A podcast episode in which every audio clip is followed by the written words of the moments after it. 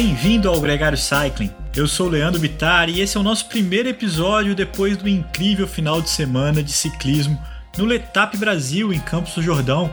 Os gregários foram muito bem recebidos por lá, eu até pedalei, só faltou o Nicolas Sessler, mas o nosso gregário pro nos representou muito bem no Mundial da Austrália.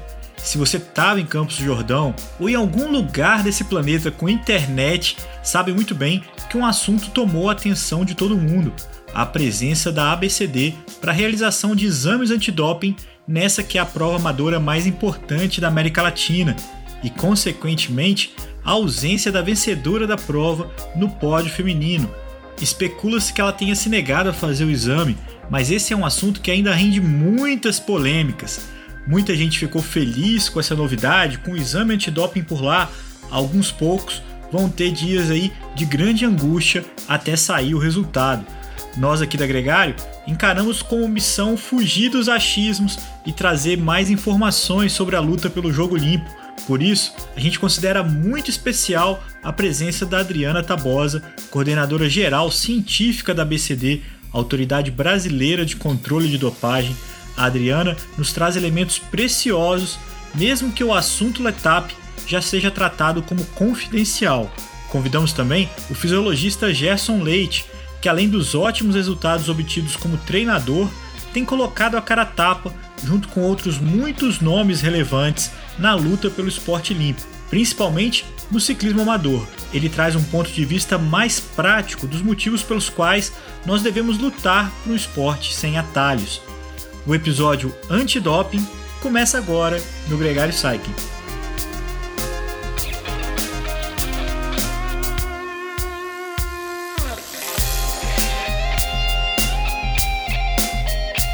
O Gregário Cycling Podcast é apresentado por Ciclorotas SP CCR, um projeto feito por ciclistas para ciclistas, Jungle e Ultra Coop, a combinação que eleva sua performance.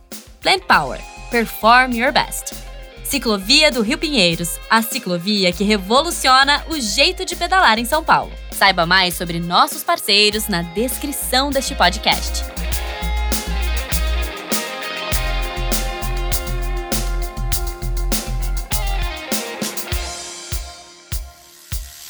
Adriana Tabosa, muito bem-vinda ao Gregário Cycling. É um prazer e uma grande honra ter a sua companhia aqui com a gente nesse podcast. Muito obrigado, Leandro. Muito obrigado, Álvaro. Para mim é igualmente um prazer estar com vocês.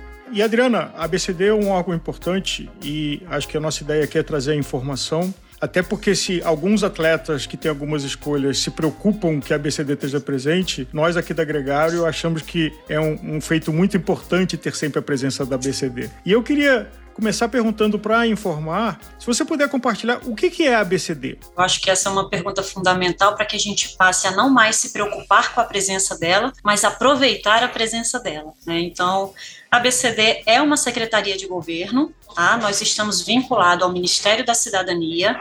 Hoje, nós temos a função básica de ser a Organização Nacional Antidopagem no Brasil. Então, nós temos um papel nacional, né, que é o de desenvolver o plano antidopagem em território nacional, e nós temos as nossas obrigações internacionais. Eu e minha equipe, nós trabalhamos na elaboração e na execução do plano de distribuição de testes da ABCD prioritariamente, né? Porque aqui a gente desempenha muitas funções, mas esse é o nosso mote principal de atuação dentro da ABCD. E nesse processo, Adriana, vocês trabalham com todas as modalidades olímpicas, creio eu, e dentre elas o ciclismo tem aí um espaço cativo, infelizmente, dentro do seu trabalho. Como é que é essa experiência e de trabalhar com várias modalidades e qual que é a importância do ciclismo nessa luta da ABCD nesse momento? A nossa ação, ela alcança todo aquele que faz parte do jogo limpo. Obviamente, quando a gente fala de distribuição de testes, nós fazemos uma análise de risco a cada exercício, onde a gente tem como prioridade as disciplinas, as modalidades classificadas como alto, médio e baixo risco de dopagem. E, né, e para fazer essa classificação, a gente tem um estudo minucioso, fisiológico, né, técnico, político, histórico. Então, todas essas situações, elas pesam na hora da gente fazer essa classificação, né? O ciclismo, sem dúvida nenhuma, está contido no nosso escopo de testes, é um esporte que tem a nossa atenção, um esporte que onde a gente atua com muita frequência na realização de testes e também na realização de ações educacionais, merece nossa atenção, não é um esporte que tem uma distinção específica em relação a risco, em relação a qualquer tipo de etiquetamento, né, que a gente não trabalha com esse tipo de situação, mas é um esporte onde a gente tem historicamente casos importantes de dopagem e que funcionou de forma muito importante até mesmo na história mundial e nacional antidopagem, né? Por casos muito emblemáticos no ciclismo, é que hoje eu considero assim, a gente tem uma estrutura internacional, harmônica e geral no sentido de estabelecer a política antidopagem, né? Foram marcos importantes. Acho que você está falando de casos como o Festina, o próprio história do Lance Armstrong, o passaporte biológico, uma série de eventos que foram inicialmente aplicados nas cenas, nas competições de ciclismo e transpostas para as outras modalidades porque deram certo no ciclismo. Quando você fala que não tem o etiquetamento, a gente pode entender isso como não é um esporte onde o número de positivos é maior do que a média? Ou eu não entendi exatamente o que você quis dizer com isso, assim? Porque essa é uma cena, é uma fama que o ciclismo conquistou, né? A gente não trabalha o ciclismo como único nessa condição, né? Então, assim, a gente procura não fazer daquele esporte um esporte estigmatizado. Não existe um preconceito, não existe uma construção de um inimigo, tá? Existe a situação de dopagem recorrente, não é o único esporte nessa situação, e a gente trata no estrito cumprimento daquilo que os dados, os resultados nos trazem. Ele é importante dentro do cenário nacional, por diversas razões, merece uma atenção especial, mas é uma construção feita com base também nas atitudes, nas ações de outros esportes. O etiquetamento é para evitar que a gente não trate o ciclismo como um algoz, né? O ciclismo é um esporte para a gente, que a gente trabalha com muita dedicação, a gente impõe ali muita dedicação, porque a gente pretende virar um pouco a chave do entendimento do ciclismo no cenário nacional, que infelizmente vem se criando aí um estigma que a gente não considera bom, saudável, nem para o esporte, nem para os atletas que competem limpo, e nem mesmo para a política que a gente impõe. E uma coisa importante para que a gente faça a referência corretamente é que percentual de resultados analíticos adversos, que é o caso positivo para a dopagem, ele tem que levar em consideração a quantidade de testes que é feito naquele esporte, né? E a gente tem uma quantidade importante de resultados analíticos adversos no esporte futebol, porém, a gente tem um número de testes empregados nesta modalidade muito maior, né? Então, essa proporcionalidade precisa ser avaliada no número percentual de adversos com relação ao número de testes. Você tem números de quantos testes são feitos anualmente no ciclismo, aqui no Brasil? Você tem uma estimativa, pelo menos, para a gente ter uma noção de quantos que tem sido frequente os testes? Esses testes são frequentes nos esportes de alto rendimento e de alto risco para dopagem. Muitas questões elas estão inseridas para que a gente possa definir exatamente um quantitativo. A BCD, como órgão público, tem um orçamento. E se você me permite falar um pouquinho dessa situação que é importante para a gente entender. Esse orçamento a gente tem para realizar o nosso plano de distribuição de testes originário. O que eu quero dizer com isso? Que as entidades, as confederações brasileiras, elas podem ser parceiras na execução desses testes em relação à divisão de custos. Então, aquela entidade que tem recurso próprio, que consegue arcar parte desses custos, normalmente a gente destina um número maior de testes para esse esporte. Nenhum esporte considerado de alto risco fica sem a cobertura da BCD.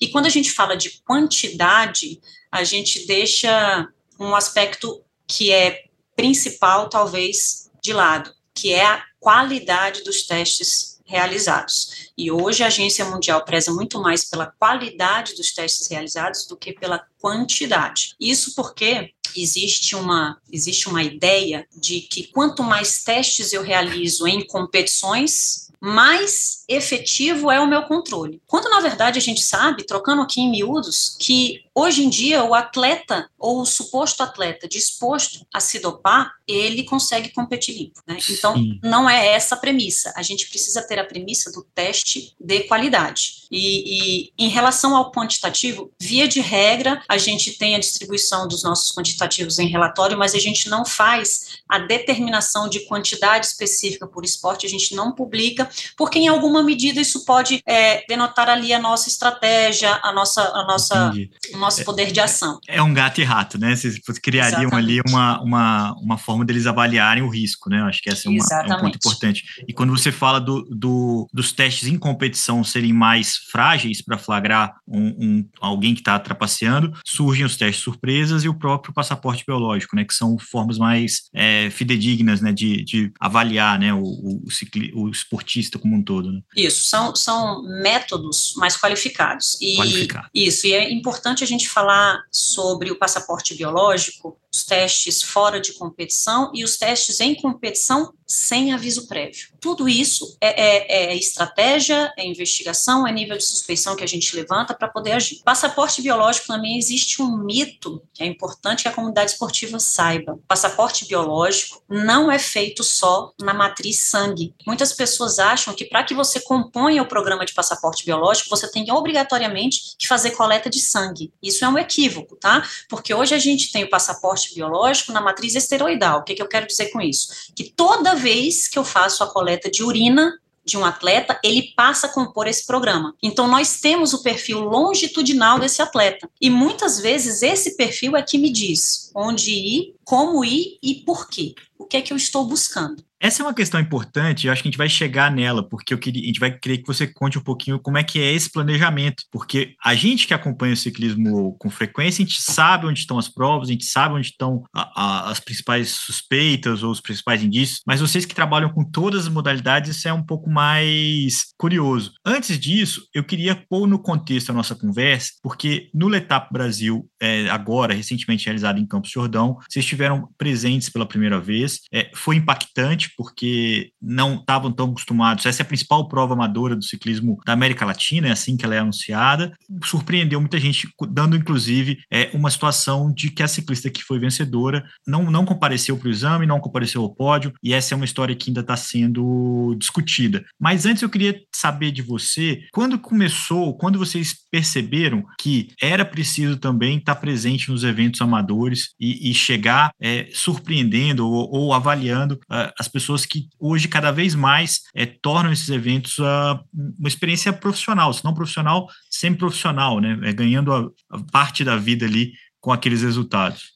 E essa é uma questão muito cheia de detalhes, né? Quando a gente fala de competição amadora, competição profissional, principalmente no Brasil. E quando a gente faz análise de risco sobre a relevância de certa competição, a gente avalia principalmente quem estará na competição, né? E quando a gente tem nessa competição atletas de alto rendimento, que se comportam como atletas, que são premiados como atletas, que fazem parte do circuito profissional também, aquela competição está sob nossa jurisdição.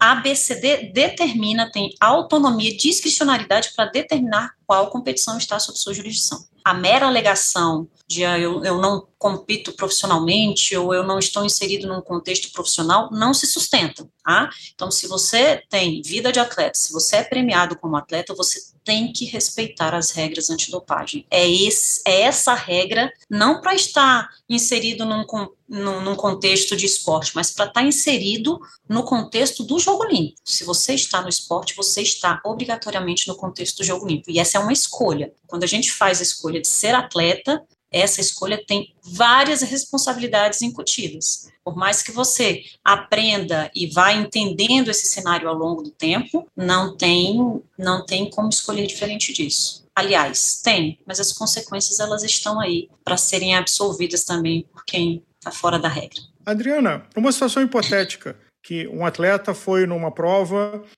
e não apareceu, não foi localizado para fazer o teste e, portanto, não há nenhuma evidência para qualquer sanção. Existe uma lista de observação que a BCD faz por alguns indicativos como esse, de que quando esse atleta comparecer a uma competição futura, será priorizada a testagem desse atleta? Antes, vamos dar 2 passos atrás. As violações à regra antidopagem são 11. Muitas pessoas entendem que só existe uma, que é a presença de uma substância proibida no corpo do atleta. Essa é só uma das 11 violações à regra antidopagem. E 2 outras violações são a recusa e a fuga. Então, quando a gente trata essas 2 circunstâncias como violação à regra antidopagem, elas não passam sem a devida investigação. E elas podem ter subsídios, indícios necessários e suficientes para que seja levada a um tribunal para que possa ser julgado. Quando, numa situação hipotética, um atleta foge e a gente recebe denúncia a respeito dessa fuga, porque, perceba, se a BCD recebe a informação no ato da competição, naquele momento, de que essa situação aconteceu, não posso me furtar de investigar. É o meu papel. Entende? Então, se eventualmente surge em outras circunstâncias, a prova aconteceu, não houve ali nenhum movimento relacionado a essa eventual fuga ou recusa, e chega para a gente a informação de que X e Y estavam inscritos, não competiram, e é que eventualmente essa desistência pode ter alguma relação com o controle de dopagem, assim como investigar uma eventual fuga e recusa, nós temos que investigar as razões daquela circunstância. Obviamente, isso faz parte do nosso planejamento estratégico na definição de testes. Você poderia detalhar quais são as 11 infrações? Poderia, de cabeça, jamais, né? Mas a gente tem aqui, eu posso citar, pode ser que escape alguma, mas eu posso citar a presença de substância, é uma delas, o uso, o tráfico, o porte, a associação proibida, você impedir que uma testemunha leve à autoridade responsável uma informação relevante, nós temos a administração de substância proibida, já foram quantas? Estão contando? Pode ser que eu deixe escapar alguma. Me perdi aqui porque cada uma me dá uma pergunta, então... Exatamente. Não. Mas são essas as principais violações e elas estão dispostas no Código Brasileiro e no Código Mundial. É a primeira parte, é o que rege o trabalho, a nossa atividade.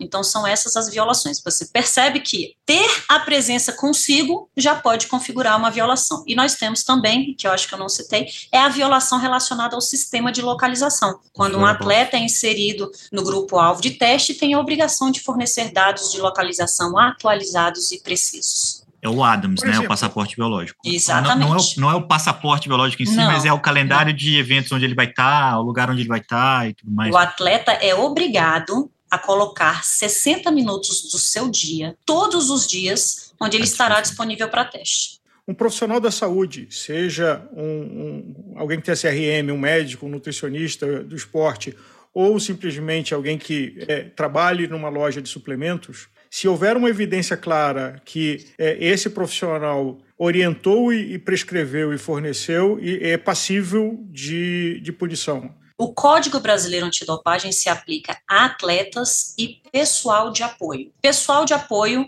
neste conceito, está contido fisioterapeutas, médicos, pai e toda aquela rede, aquela entourage que está em volta do atleta, que auxiliam na sua carreira esportiva. Então, sim, todos podem ser sancionados, e aqui é importante falar que nós estamos falando na esfera administrativa, é por isso que a gente não usa o termo pena, é por isso que a gente não usa condenação. Ele pode ser sancionado no âmbito do contexto esportivo por uma violação à regra antidopagem. Essas pessoas que não estão com penas muito brandas, não é poucos, são vários anos de suspensão, elas podem atuar como médico e não pode atuar como médico do esporte. Como é que é a autonomia, como é que é a restrição delas no cenário profissional? A ABCD, o Tribunal de Justiça Desportiva Antidopagem, ele tem gestão sobre a área esportiva, né? Tá. Então, da mesma forma que um atleta suspenso não pode treinar, não pode frequentar ambientes esportivos, ele não pode estar conectado com o esporte durante seu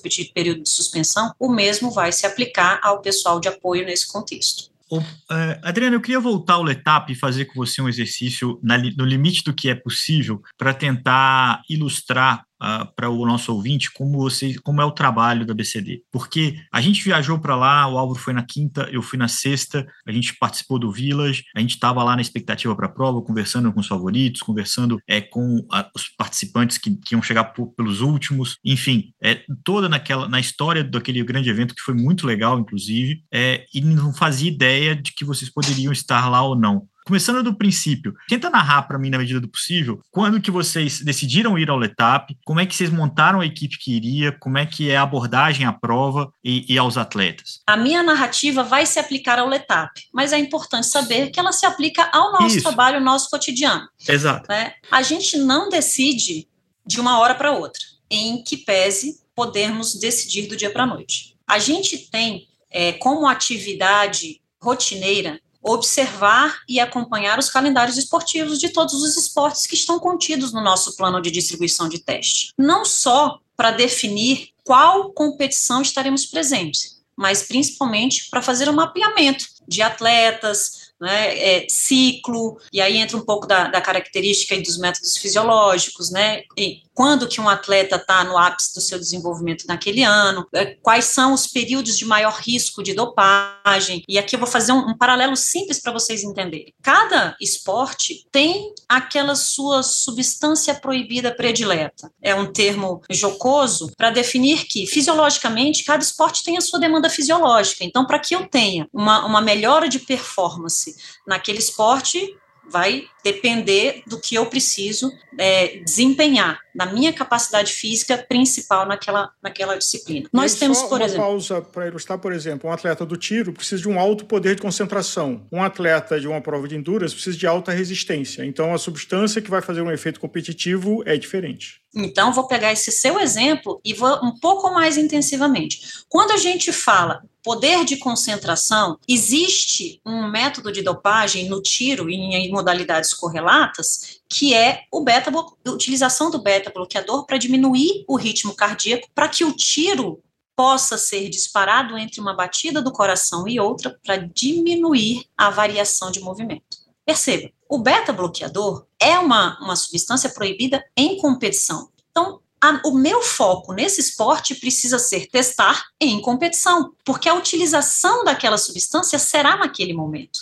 Já substâncias que melhoram a minha capacidade de resistência, de desenvolvimento, endurance, como você mesmo citou, eu preciso fazer um acompanhamento desse atleta muito antes, porque ele não vai ter uma melhora da sua capacidade cardiovascular, cardiorrespiratória no momento da prova. Então pode ser que ele chegue no momento da prova limpo. Então, eu preciso fazer um acompanhamento e testes nesses atletas, ou sem o devido aviso prévio, ou muito antes dele realmente competir. E aí a gente avalia tempo que essa substância é eliminada do corpo, qual é a minha janela de detecção, quando exatamente que eu tenho que testar. Hoje a gente conhece, né, por estar inserido no meio do esporte, as variações e as aplicações de métodos de dopagem da maioria deles. Então a gente sabe quantos dias antes o atleta provavelmente vai fazer uso, quais são as microdoses, quais são as substâncias específicas, e eu vou utilizar o meu método mais aprimorado para aquela determinada situação.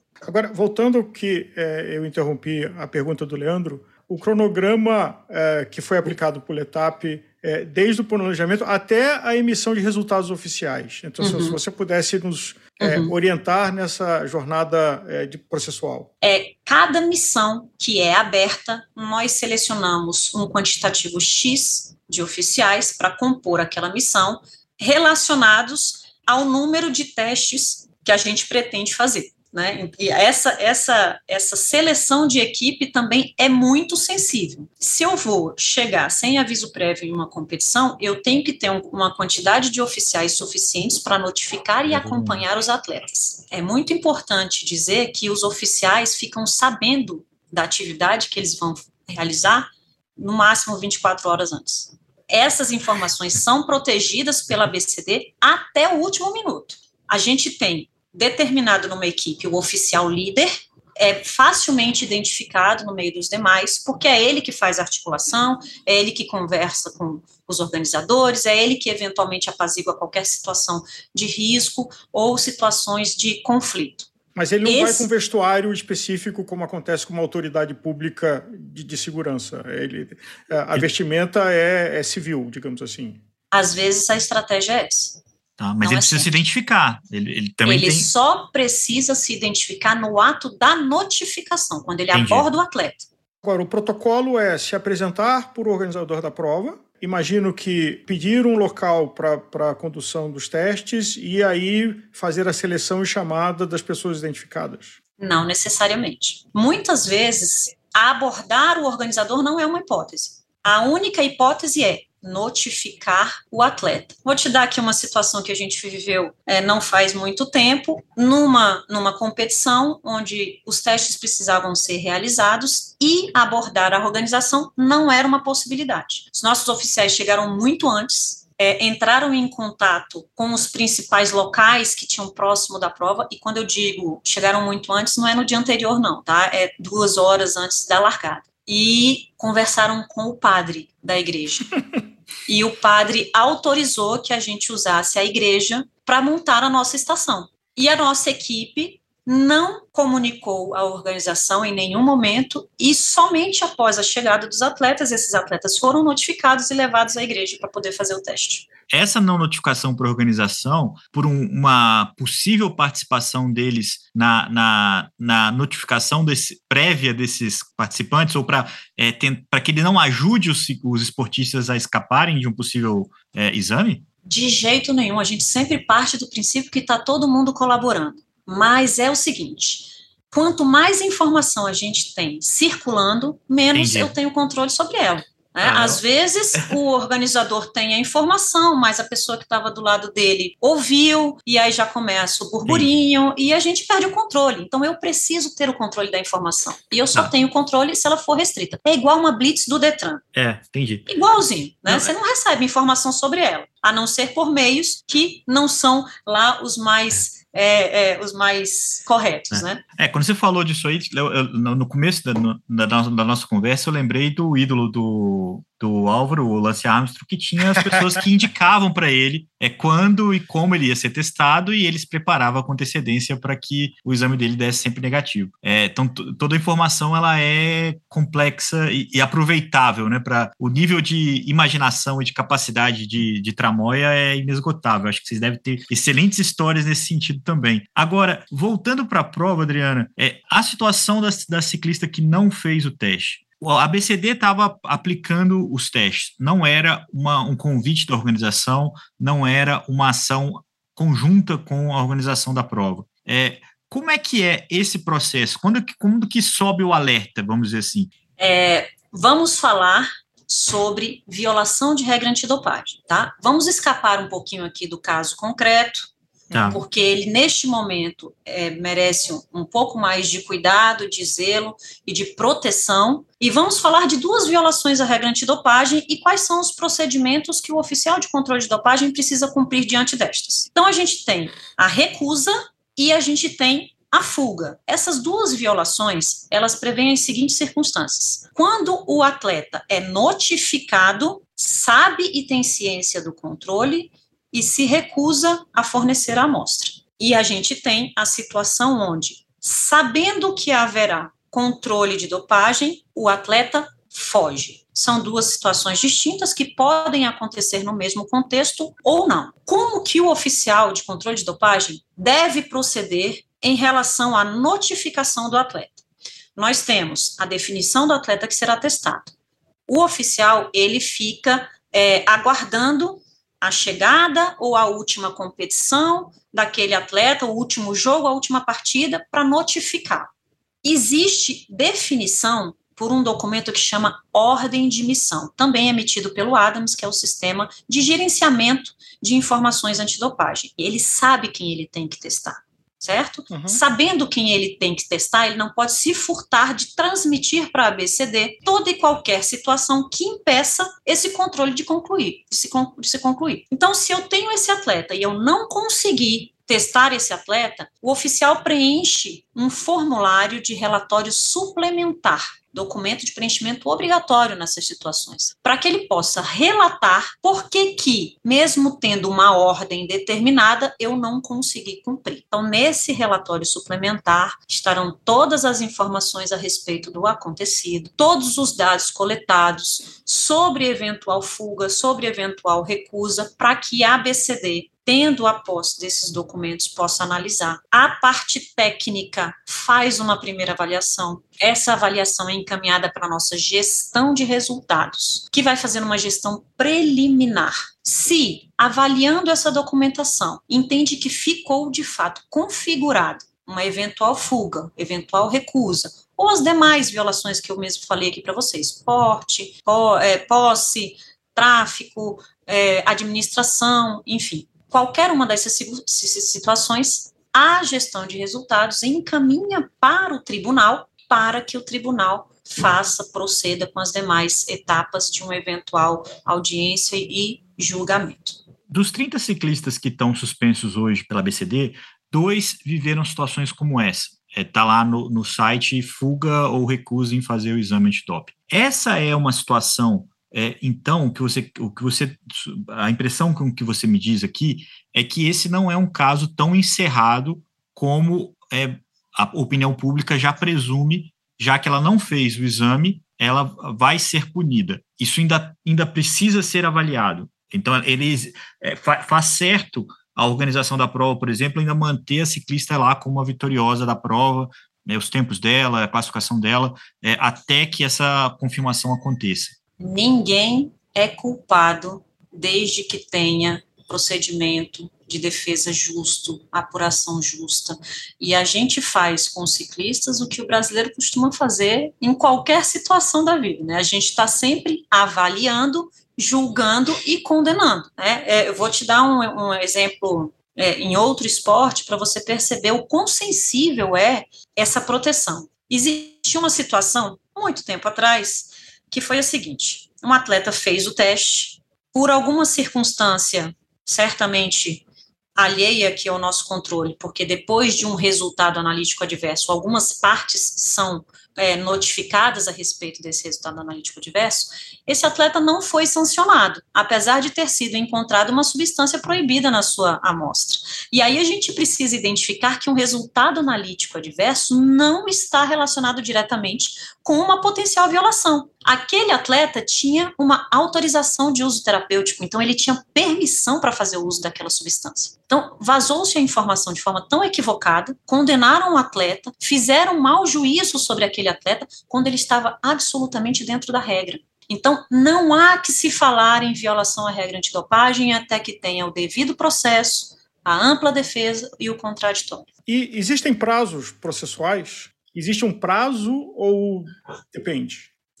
Depende. Tem um exemplo importante sobre isso, que foi determinado esporte, fizemos um escopo de testes, todos os resultados negativos. Determinada amostra levantou um nível de suspeição.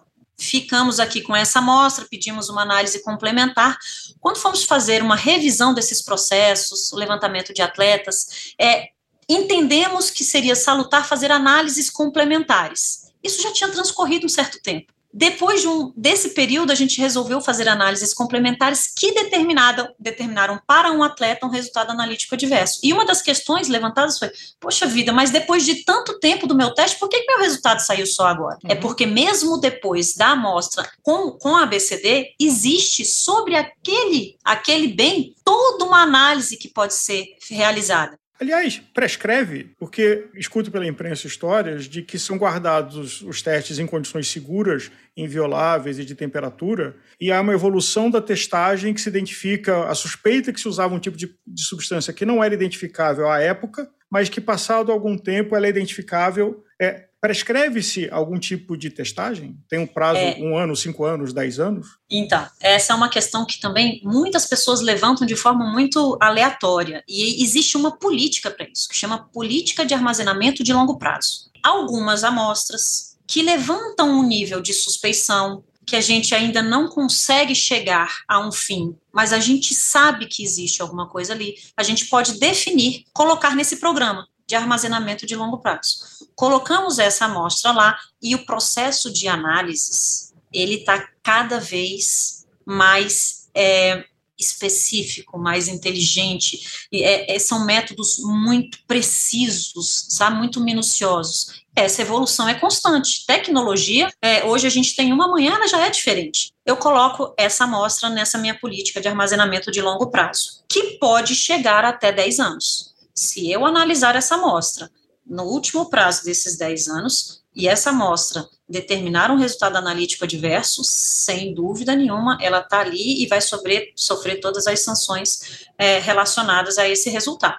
Vocês têm um percentual de quando o atleta, o esportista, ele age por desinformação e quando que ele age por dolo? Vocês fazem uma análise crítica de cada positivo que vocês testam? Isso, a gente tem aqui equipes multidisciplinares, né? Nós temos a equipe de operações, que está relacionada com testes, nós temos a equipe de educação, nós temos a equipe de gestão de resultados. E o nosso trabalho a cada final de ciclo, justamente para que a gente elabore o nosso plano de distribuição de testes no exercício seguinte, é fazer essa avaliação dos resultados do ciclo anterior sobre todos esses prismas, né? E uma das questões é avaliar o que é dopagem de fato e o que é aquela, eu não gosto muito desse termo, que é a dopagem acidental. Para mim, acidente é uma coisa muito diferente do que as pessoas costumam chamar de acidente, que se você se coloca numa situação de risco, você não pode ser pego de surpresa, você se colocou numa situação de risco. Mas que não teve dolo, né? Não teve dolo, mas percebe. Mas isso aí seria o caso de contaminação cruzada, de que você vai numa farmácia de manipulação, você pede um determinado suplemento, mas a farmácia ou o farmacêutico comete um erro e na mistura coloca alguma coisa que é uma substância restritiva. O termo contaminação está sendo muito banalizado, Álvaro, e aqui muito bom você puxar esse gancho, que existe uma orientação expressa da BCD para que o atleta não faça uso de suplementos nem substâncias manipuladas. Por quê? Porque não é seguro. Não é seguro. Nós não temos, por exemplo, em relação aos suplementos, uma regulamentação da Anvisa para a vigilância desses suplementos. Eles não passam por uma fiscalização. Então, se eu estou dizendo como autoridade, se eu estou dizendo como entidade máxima daquela política que você não deve usar e você usa, não há que se falar em contaminação, você se colocou na frente do risco. Então, é diferente de você, eventualmente, fazer uso, comer uma carne sem a menor pretensão de qualquer outra situação no Japão ou em umas cidades onde os gados são tratados com esteroides anabolizantes e, eventualmente, a sua amostra dá um positivo para boldenona, por exemplo. Lembutero. Isso é contaminação. Não existia qualquer intenção de se colocar diante do risco, né? Uma analogia simplista, os pneus do meu carro estão carecas, eu saio para fazer uma viagem num dia chuvoso e eu derrapo e causo um acidente. Não foi um acidente, porque eu não estava respeitando as condições de segurança mínimas daquele exercício de condução do veículo. Então, assim, cuidado com a mera alegação, gente. A mera alegação não se sustenta. Não foi contaminado. E a comunidade esportiva se agarra nisso em certas situações. A mera alegação não se sustenta, gente. Foi contaminação. Não foi. Você vai ter que provar, você vai ter que ter um frasco fechado desse suplemento, desse medicamento, para que ele possa ser analisado pelo laboratório, para que a gente possa investigar se de fato existe uma substância contaminada. Existe todo um protocolo para que você prove a contaminação. Não é simples. Deixa eu só fechar esse assunto do pódio, porque ele me deixou curioso. Eu acho que é um assunto também que é porque o público quer ouvir você trazendo alguma informação. Eu imagino que o fiscal que abordou a ciclista, e a gente não sabe aqui exatamente o que aconteceu, essa é uma história que, a princípio, cabe só a BCD informar, porque ninguém mais sabe qual foi a reação da ciclista naquele momento. A gente sabe que ela não fez e sabe que ela não subiu ao pódio. Ela já notificou ao Conselho Técnico, ao que você faz parte, dessa situação, ela já explicou o que aconteceu e o processo já está numa próxima etapa, ou isso ainda está na mão do fiscal, ainda de uma forma a ser narrado? Leandro, sobre o caso específico e em que momento está essa situação, eu não posso dar qualquer tipo de detalhe. Mas eu posso informar você que o oficial, e aí eu acho que quando você fala fiscal, você está falando do oficial de controle de dopagem. Perdão, Isso. O oficial de controle de dopagem, até mesmo para que a gente tenha a amostra protegida, e porque isso respeita uma cadeia de custódia, né? Então, assim, a amostra é coletada. Onde essa amostra vai, eu preciso da informação muito definida e escrita em documento técnico obrigatório. O oficial tem um prazo de até 3 dias úteis para encaminhar toda a documentação para a BCD. Isso está disposto na nossa resolução, que trata sobre o processo de credenciamento, de missões, pagamento de oficiais. Então, isso é uma normativa pública que está no nosso site também. Então, existe esse prazo para encaminhamento da documentação. E aí, chegando a documentação na BCD, ela começa a passar pelas análises necessárias para uma série de processos, né? Porque a gente pensa, vamos nos restringir aqui a resultados relacionados a isso. Não, existe uma série de processos, de análises, de situações que são descritas, porque tudo é muito relatado, muito minuciosamente, enfim, todo um escopo de apuração importante. Não só para esta competição, mas para qualquer competição, o protocolo é sempre o mesmo. Adriana, admirável e entusiasmante o profissionalismo e o cuidado da ABCD para todos nós que acreditamos no esporte limpo, para todos nós que acreditamos na saúde do esporte. É estimulante, é motivador a presença que vem acontecendo nos eventos amadores residentes de triatlon e ciclismo. E uma última pergunta é, digamos que, hipoteticamente, a gente resolve fazer o Grand Fond do Gregário. Primeira prova, não há nenhum histórico, nada disso. E nós gostaríamos de contratar a ABCD para fazer um processo de testagem, que não está orçado no orçamento aprovado para a ABCD como órgão de governo. Isso é possível? E, se possível, como deve ser feito? A premissa, ela é possível, não nos termos como você colocou, porque é muito importante colocar a ABCD no papel de autoridade de teste. O que acontece, e a gente tem muitas situações como essa, são os termos de delegação de coleta ou as parcerias para realização de testes, onde existe a predisposição dos organizadores ou das confederações em arcar com os custos. Mas perceba, estratégia, quem será testado, como será testado, em que circunstância, é definição da ABCD, porque de acordo com o Código Brasileiro e mundial, a ABCD tem independência operacional. Agora, destaco para toda a comunidade esportiva, o jogo limpo é um papel de todos nós. Nós temos um orçamento restrito, nós temos limitações em relação à nossa a quantidade de testes que nós realizamos. Realizar testes é uma premissa importante. Então, se as organizações têm um interesse, elas precisam buscar a ABCD, entrar em contato conosco, para que a gente faça essa conversa, defina, para que eles nos digam o que estão dispostos a arcar, porque é importante para a gente essas parcerias. Essas parcerias aumentam o nosso alcance. Você, atleta, principalmente, você da comunidade esportiva, que quer a nossa presença, passe para a gente as informações que você tem. A gente tem um canal de denúncia seguro, se me permitem, eu vou passar aqui para vocês, denuncia@abcd.gov.br, e confiem no trabalho da gente. Conte pra gente. Curiosidade, qual o esporte que você pratica? Eu atualmente gosto muito de dormir, é muito importante para mim todos os dias.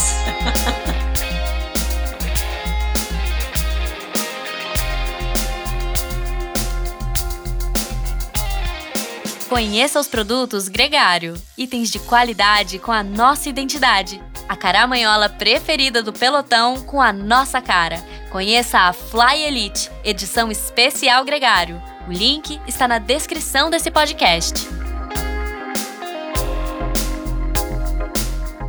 Como toda grande entrevista publicada aqui na Gregário, a gente espera que essa não seja a última participação da Adriana aqui conosco. Aliás, não vai ser a última participação da ABCD. A gente tem mais conteúdo já engatilhado para publicar, para compartilhar com você. Mas antes desse conteúdo, tem uma conversa que você escuta agora com Gerson Leite, um treinador, um estudioso do esporte, que tem colocado sua cara a tapa na luta contra o doping, principalmente entre os amadores. Se liga!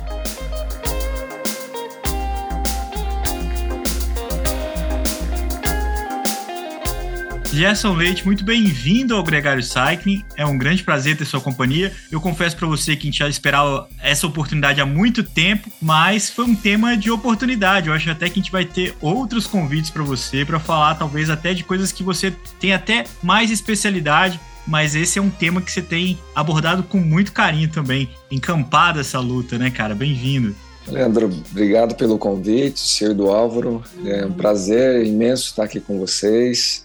Acompanho há um bom tempo aqui o podcast de vocês, todas as comunicações que vocês realizam, né? Para mim é um prazer, é uma honra estar aqui, mesmo que para falar de um tema que não é minha especialidade é outra, né? É a fisiologia aplicada ao treinamento, mas tem sido necessário pautar a educação dos atletas, visto que eu atendo, né, recebo, eu não sou médico, mas eu sou profissional de educação física, trabalho como fisiologista e atendo por volta de uns 400 atletas por ano, então eu escuto muita história, né? Isso tem me motivado a fazer alguns posts sobre um assunto delicado, buscando a educação desses atletas que merecem, né? Merecem ser mais informados. O comportamento ético no esporte e tem registros do século XIX, o primeiro Tour de France, 2 pessoas que subiram num trem. Então, assim, é da natureza humana, e eu acho que isso não vai mudar, de um percentual que vai buscar atalho, que vai buscar achar que tem milagre, que tem um jeito fácil de conseguir uma conquista. Na sua opinião, como esportista e como quem está diretamente envolvido do esporte há muito tempo, você acha que o percentual de pessoas que querem fazer essa escolha está aumentando, diminuindo ou, em termos relativos, estável? Olha, a gente tem acompanhado essa evolução das redes sociais, da internet e das associações que uma boa divulgação levam a um atleta, por exemplo, a conquistar marcas, presentes, convites. Então, eu tenho visto aumentado muito essa procura por meios ilícitos, por meios não éticos, quase que pela performance a todo custo, né?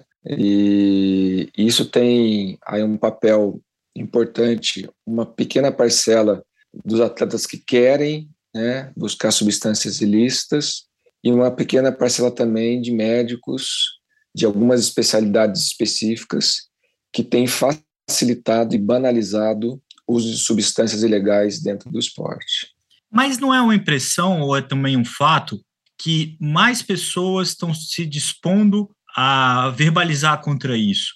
Porque algum tempo atrás, ou não muito tempo atrás, tinha-se uma sensação de teto de vidro, assim, então ninguém falava muito contra o doping, porque também tinha o medo de ser pego pelo pé.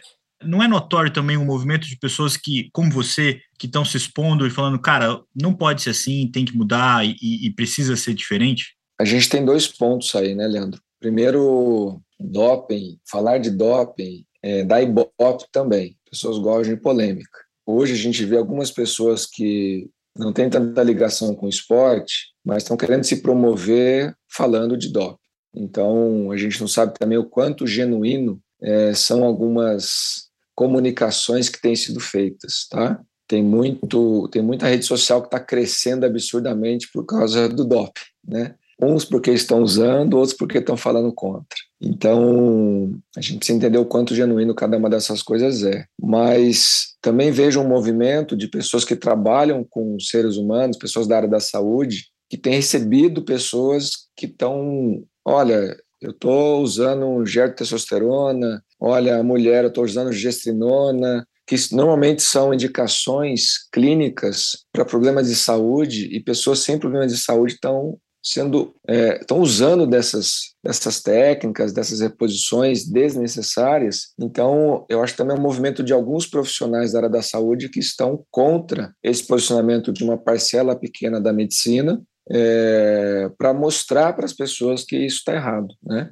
Então, a Sociedade Brasileira de Nutrologia já se posicionou contra essas práticas, a Sociedade Brasileira de Endocrinologia já falou contra essas práticas, a Sociedade Brasileira de Ginecologia já falou contra o chip da beleza, que tem gestrinona, que é um óxido nandrolona, né? Então, a gente tem várias sociedades médicas se posicionando contra isso.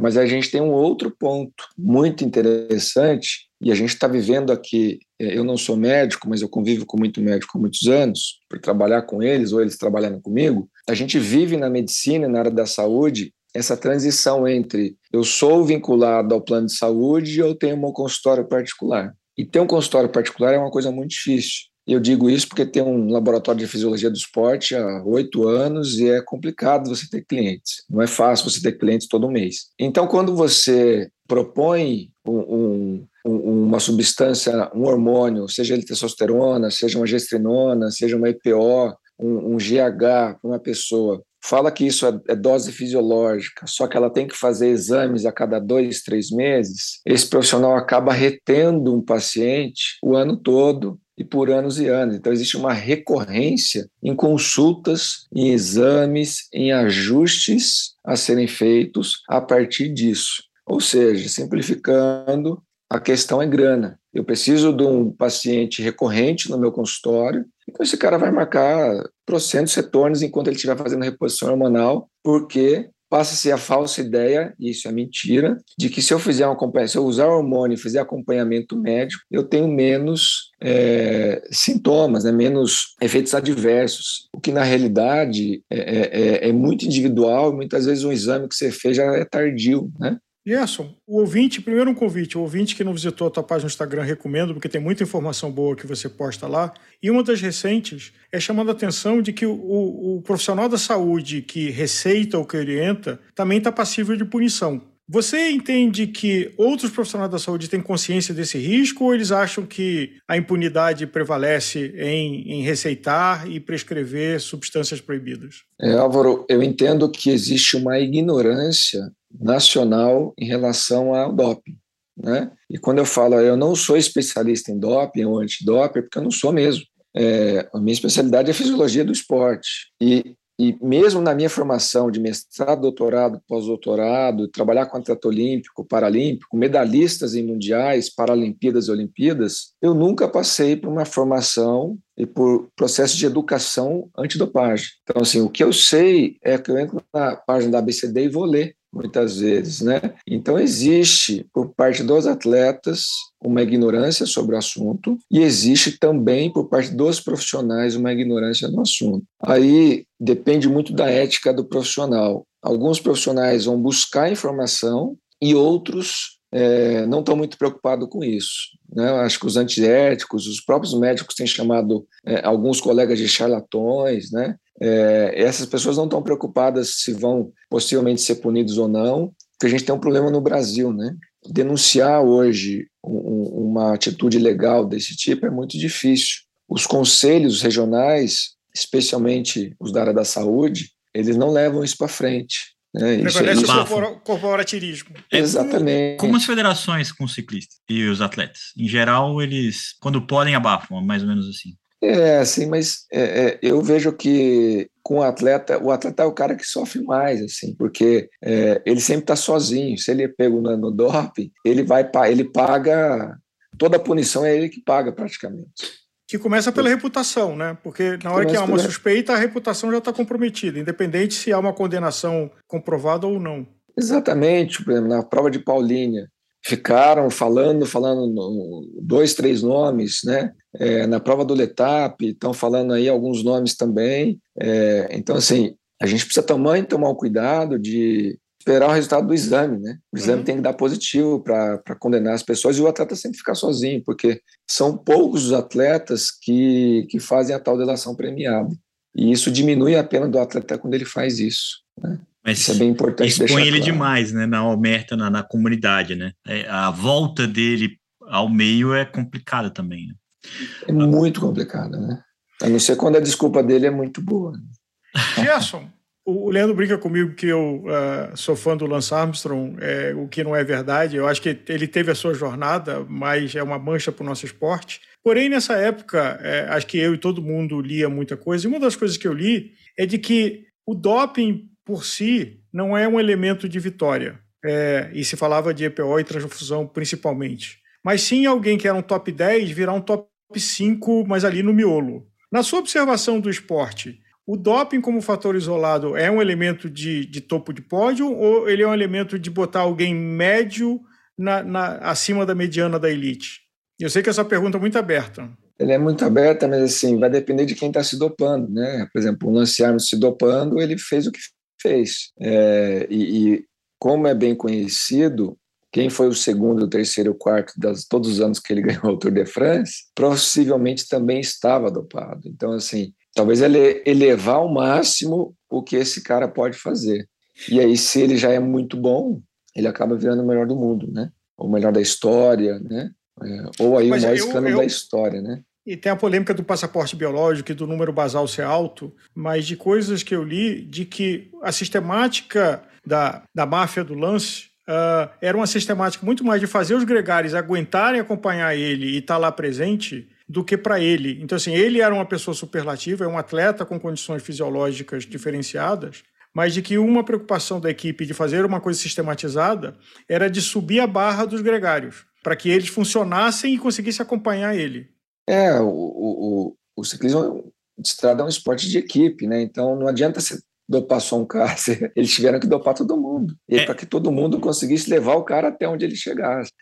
Existe uma questão aí que acaba quando ele confessa, que era o seguinte: o doping do Lance Armstrong não era preponderante na história que ele construiu, baseado no fato de que ele nunca tinha testado positivo. Então, assim, ele tinha um esquema que funcionava e que ele performava, e que se ele se dopava ou não, isso não era decisivo.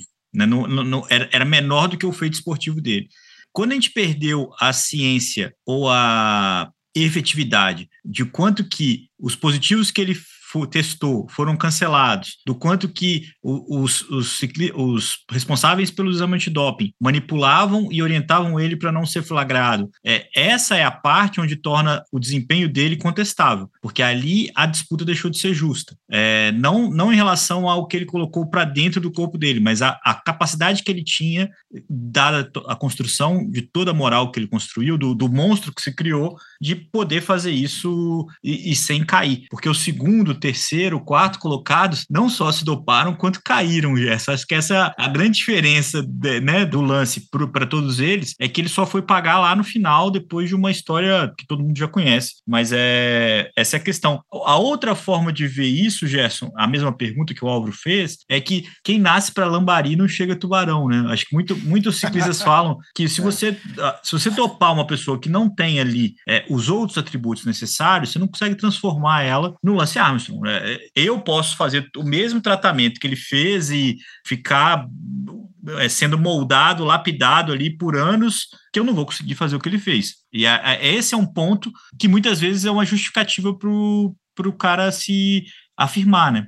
Eu acho que a gente tem um ponto aí, né? O atleta de elite mundial, o campeão olímpico, o campeão do Tour de France, por exemplo, é um cara que tem uma genética extremamente apropriada para fazer o que ele faz. Então, realmente, quem nasce para ser lambari não vira tubarão, né? Então, é uma discussão, por exemplo, recentemente, um exemplo aqui fácil. Eu recebi um atleta para fazer teste comigo, e é um cara que sempre falava assim: pô, mas eu treino igual atleta profissional, e esses caras fazem o que eu não consigo fazer, esses caras são todos dopados, eu preciso saber o que esses caras tomam para entender, porque eu treino para caramba e tal. Aí eu avaliei o VO2 máximo do atleta, que é como se fosse o motor fisiológico Sim. dele, né? E ele tinha um VO2 de 56. Um atleta de elite, ele tem um VO2 no mínimo de 70. Então ele pode treinar 20, 30 horas por semana, que o motor dele, provavelmente por conta da genética dele, não vai chegar aos 70 ml por quilo minuto, no mínimo.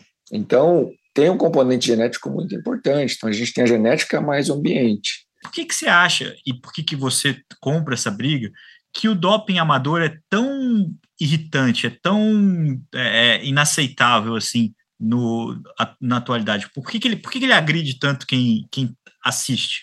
Primeiro porque, como eu comentei, eu atendo ali umas 400 pessoas por ano, eu estou vendo muito pai e mãe de família sendo enganado em consultório. Então, a gente precisa educar essas pessoas. Primeiro ponto, as pessoas precisam ter informação de qualidade. Aí, a partir da informação de qualidade, ela pode decidir por si só em usar ou não, em correr os riscos ou não, né? Fora isso, a gente tem muitas pessoas, vocês não têm ideia de quantas mensagens, quantos directs eu recebo, quando eu faço um post sobre doping, de pessoas falando assim, cara, eu treino há 10 anos, 15 anos, 5 anos, e eu estou muito desanimado para continuar competindo, porque está sem condições. Eu sempre fui, por exemplo, eu sempre fui o melhor da minha categoria. E hoje as pessoas estão treinando há um ano e eu fico muito tempo atrás delas.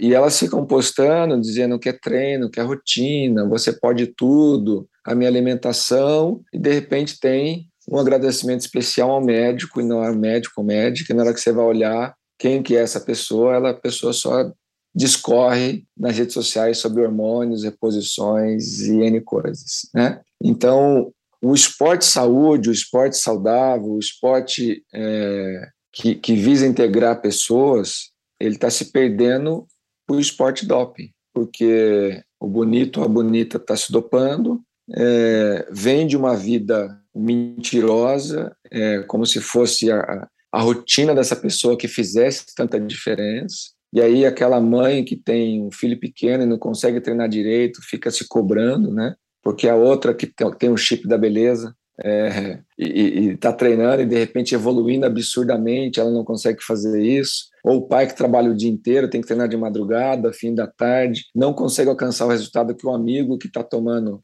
ou está injetando hormônios e tudo mais, consegue. Então, assim, o esporte com doping está matando o esporte saúde. Então, a gente precisa agir em cima disso. A gente precisa educar as pessoas em cima disso. E aí, a gente tem que chegar no ponto absurdo de ter controle antidoping em provas amadoras. Para mostrar, olha, pessoal, isso aqui é proibido, isso aqui faz mal para você. Isso aqui, a longo prazo, vai te levar para uma morte mais cedo, né? Vai te levar para uma série de problemas fisiológicos, patológicos. Então, não faz isso, isso não é legal. Mas tem um adendo aí. O fisiculturismo, primeiro, não é um esporte olímpico, não tem assim tanta... Tem um glamour o fisiculturismo internacional, obviamente, mas não tem antidoping, tá? Então, lá é liberado mesmo. E eu até admiro, assim, fisiculturista, porque, primeiro, eles são muito dedicados e o cara, ele tem coragem, ele é homem, a mulher eles têm coragem de falar assim, eu tomo isso aqui. Minha testosterona está em 5.000. Né? O cara tem orgulho de mostrar o exame dele e falar assim, ó, olha minha testosterona aqui, tá em 4.000, cara. Porque ele tá usando e não tem essa coisa, esse mimimi do ciclista, do corredor, do triatleta. Não, eu, pelo amor de Deus, eu sou, né, gratiluz, né? Eu faço tudo certinho, eu não faço nada. O cara tem culhão de falar assim, eu tomo mesmo, porque eu quero ficar maior que os caras lá na competição. E talvez não seja nem só isso, talvez a gente encontra, olhando nas redes sociais, pessoas com milhões de seguidores que têm a marca própria de suplemento, então assim, que não tem controle, que é tráfico de droga, literalmente, é tráfico de droga de forma institucional e sem nenhum tipo de constrangimento. E eu acho que no circuito de academia, sem generalizar, mas uma parte delas, ali é um ambiente que todo o sistema se completa. Alguém dá dica, que alguém apresenta o suplemento, que tem uma figura de referência, então, e ninguém controla, porque é um ambiente privado, que as pessoas estão ali querendo apostar em milagres, querendo acreditar em coisas e não pensando na sua saúde de médio e longo prazo. Ô, Gerson, quanto que a gente pode apostar e confiar que o exame antidoping em si pode ser um parceiro nessa luta, assim? Quanto que você acha que a gente está confiável nessa aposta? Eu vou falar talvez 50%, e não pela falta de eficácia do exame. O exame é muito eficaz. Obviamente que o ladrão sempre está na frente da polícia, né? Então a gente tem esse contexto aí. Porém, se a gente começa a testar como está sendo testado, né? Meio Ironman, prova de Paulínia, L'Étape agora, a gente está esperando aí que outras provas grandes também façam o mesmo, e pessoas conhecidas passam a ser expostas por estarem suspensa, como aconteceu recentemente com um ciclista, né, que foi pego, um ciclista super famoso e tal, fez lá seu terço da pré-anemia, tal, né, mas não há justificativa para o que ele fez. Acredito que isso possa amedrontar algumas pessoas e conscientizar outras. Então, o caminho é educação, que eu vejo, né? O caminho é educação mais testagens. E aí a pessoa com medo, por exemplo, de ser testada numa prova, ou ela passa a competir menos, e aí o que ela está buscando, né? Que é o pódio a qualquer custo, o like, são os comentários, os apoios, as parceriazinhas, isso vai ficando para trás, né? Então isso é uma coisa bem, bem importante quando a gente trabalha com educação, mais com teste. A gente começa a eliminar algumas pessoas, obviamente que o sistema é muito maior, o número de pessoas que estão se dopando é muito maior do que 10, 12, 15 testes por prova, mas acredito que já ajuda muito a elucidar as pessoas, olha, puta, minha ginecologista me deu gestrinona no implante e eu não tenho endometriose, mas eu estou me sentindo muito bem, mas aquela atleta que eu conhecia, que eu seguia, foi pega por causa da gestrinona.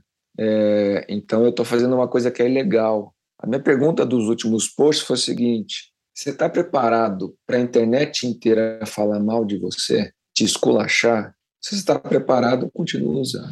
Uma hora, se você for pego, aí você tem que segurar a bronca, né? Agora, eu queria fazer aqui um contorno para um lado positivo. Na sua experiência como fisiologia, quanto tempo demora para um atleta desenvolver a sua fisiologia para atingir o alto rendimento? Porque muitas vezes o que se busca com a suplementação e o limiar que chega na dopagem é queimar a etapa, né? Ao invés de você ter um ciclo de amadurecimento como atleta, você acontecer mais rápido e você ir para uma prova mais longa e para o pódio mais rápido. Na tua opinião, na boa prática de volume de exercício, prescrição correta de atividade, a suplementação no limite da suplementação na reposição que é necessária do gasto do esporte e o repouso, qual é o ciclo para um atleta, vamos dizer, de triatlo de Ironman?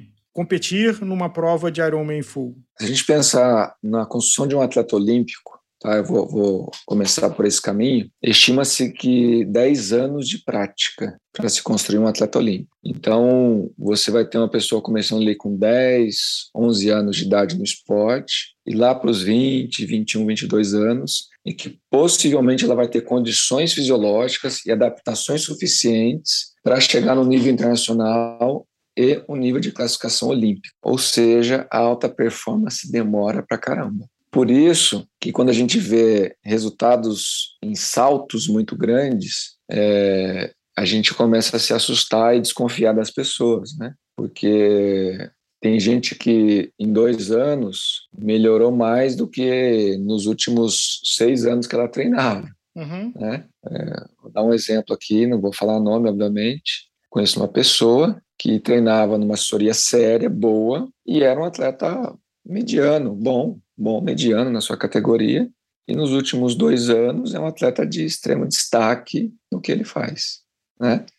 E assim, ficou mais velho, né? Ele tá melhor, no mínimo, estranho, e basicamente eu estudo todo dia, cara. Fiz mestrado, doutorado, pós-doutorado.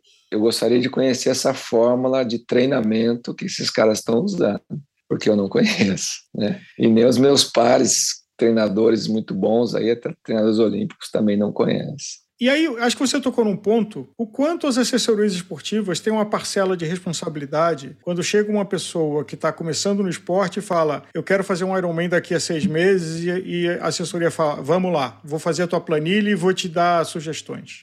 A assessoria como um todo, ela tem um papel de educação, né? Educação da pessoa, educação do atleta, e colocar os pingos nos is para essa pessoa. O que a gente vive hoje é que a pessoa se inscreve na prova, e ela chega para você, por exemplo, me inscrevi no Brasil Ride, de mountain bike, uma semana pedalando 80, 100 e tantos quilômetros por dia, né? Dormindo em barraca e tudo mais. Me inscrevi no Brasil Ride com uma pessoa, com um amigo, ou me inscrevi no Ironman do ano que vem, o que você faz hoje? Pô, não sei nadar, ou tô pedalando 40, 50 quilômetros por semana, o que eu tenho que fazer? E tudo mais, e já chegou casos assim para mim. Eu era muito, muito contra, e hoje eu sou um pouco menos contra algumas ações que são feitas, porque um amigo me falou o seguinte, falou, cara, se eu não cuidar desse cara, alguém vai. Não só alguém vai, mas também ele corre o risco de ninguém cuidar dele. Se todo mundo negar, Por exemplo, um cara chega hoje, ó, comprei uma bicicleta, sou sedentário há 15 anos, comprei uma bicicleta e estou inscrito no Gran Fondo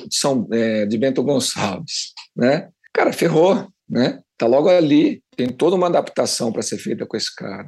E aí, você vai treinar o cara ou você vai deixar ele treinar sozinho? É melhor a gente descobrir aos poucos, né? É, você vai tentar minimizar o sofrimento desse cara muitas vezes nessa prova. Então, a assessoria tem o papel de educação e de tentar minimizar os problemas que essa pessoa vai ter no Ironman que seja, no Brasil Ride que seja, no L'Étape longo, no Giro da Itália, no fundo de Bento Gonçalves, por exemplo, né? Eu acho que a gente tem que caminhar dessa forma. Porque as pessoas não estão... o que está acontecendo, Álvaro, e eu já recebi pessoas assim, algumas pessoas assim, pô, no meu trabalho todo mundo corre, ou todo mundo pedala, todo mundo faz triatlon, e todo mundo fica tirando meu sarro porque eu não faço nada. Então eu me inscrevi no Ironman, que é uma coisa que ninguém fez ainda, e eu quero mostrar para eles que eu vou fazer um negócio muito maior que eles. Então é uma competição assim, desnecessária, que a pessoa coloca a saúde dela em risco pra caramba, né? E alguém tem que cuidar dessa pessoa. Acho que o ponto é esse. Agora, você tocou num ponto interessante que a gente já ouviu outras vezes, e que a vaidade é um grande motivador. A vaidade, hoje em dia, o ego, né, tá prevalecendo, né? Eu brinco muito da questão dos treinos leves, né? A pessoa não sabe girar, tá ali, encontra um pelotão, alguém encosta no pelotão, tem que atacar, tem que fazer, tem que aquilo. O cara não sabe fazer um Z1 decente, um girinho batendo papo, porque o cara acha que ele tem que estar acelerando o tempo todo. E é muito interessante que eu faço teste fisiológico nas pessoas e acaba o teste, é batata assim, olha para a pessoa e fala assim, você não treina leve, né? A pessoa fala assim, não, então nós vamos ter que aprender a treinar. Sabe que tem uma frase de Deus, Eddy Merckx, que diz que a grande parte dos ciclistas é que anda rápido quando devia andar devagar e anda devagar quando devia andar rápido. Falou isso há 60 anos atrás, quase. Mas é impressionante que a inexperiência é o leão de treino, né? O que é uma figura muito comum, que é o leão de treino que baba na prova. Exatamente, né? Eu estive com 2 atletas lá no L'Étape, na prova curta, né? Eu treino 5 pessoas. Eu tinha 2 atletas no L'Étape prova curta. E a gente organizou, né, toda ali uma estratégia de prova e tudo mais. A nossa ideia era fazer a Serra Velha ali na melhor forma possível, né? Que era a parte final lá da etapa curta deles. Então a gente treinou muito em potências específicas para aquela serra, e eles foram lá treinar algumas vezes, que eles só passaram pessoas na serra, eles não foram ultrapassados por ninguém. Então, os tais leões de treino que ficaram lá acelerando a prova toda, o início da serra e tudo mais, é o cara que não consegue entender que o corpo dele precisa de um freio de vez em quando, né? Uhum. E que ele precisa de um direcionamento melhor. Então, o ego do cara de sempre estar andando na frente, sempre estar ali, e às vezes mata uma prova dele ou um treino de qualidade que ele tinha, e ele perdeu o treino de qualidade por causa disso, né? Agora, a palavra que você sublinha é educação. Eu acho que conscientizar e controlar talvez sejam 2 palavras-chave, né? De que o custo, há um risco de você ser pego e de, no mínimo, você ter um constrangimento social, se não uma ação administrativa das autoridades do esporte. E que essas 2 coisas acontecendo, talvez exista uma reversão dessa curva que acontece. Ouvindo aqui você, me incorre aquele livro do Jon Krakauer, sobre uma época que todo mundo queria subir ao Everest, que você pagava $30.000 e uma pessoa de 90 anos iam levar para o cume. E teve aquele acidente trágico, e uma outra linha daquela época de alpinistas experientes e responsáveis falou assim, é um absurdo. Inclusive porque o Everest, olha, hoje parece que é uma fila de entrada de show, né? Para você chegar no cume, é irresponsável. Então não é só no ciclismo, acho que é a promessa da pessoa de querer uma coisa de superação e talvez de vaidade, porque muita gente quer chegar lá no topo e tirar a foto, mais importante é mandar para todo mundo que eu estava no cume, e alguém que está disponível a correr esse risco que eu vou fazer uma coisa que não faz sentido que seja feita, de você fazer uma excursão de pessoas que não têm condicionamento. Eu acho que o Jon Krakauer ilustrou de forma brilhante, teve a sorte jornalística de estar lá, mas que eu acho que eu vejo um paralelo das 2 coisas, desse comportamento social, de vaidade e de uma estrutura do esporte que quer atender essa vaidade e, às vezes, não respeitando limites que tem que ser respeitado. Perfeito, perfeito, né?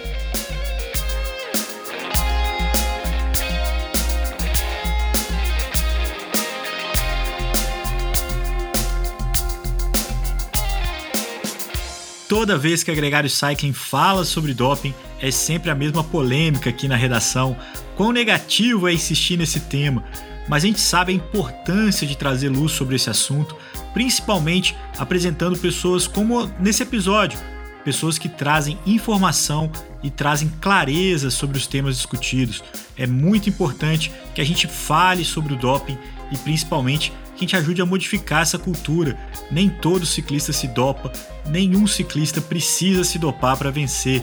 Junto com muitos outros temas, a gente já tem alguns episódios aqui no nosso feed que falam sobre esse tema. O Gregário Cycling é um podcast semanal, se você ainda não conhece, se você está aqui pela primeira vez, siga, role o nosso feed, conheça os nossos outros trabalhos, tem muito conteúdo legal esperando por você. E claro, avalie o nosso podcast, siga o nosso canal no YouTube, siga a gente no Instagram e troque ideia conosco. É sempre um prazer e sempre muito valioso pra gente ter essa conexão com o ouvinte, com o gregário que tá aí do outro lado, ouvindo tudo que a gente publica. Um grande abraço para você e até a próxima!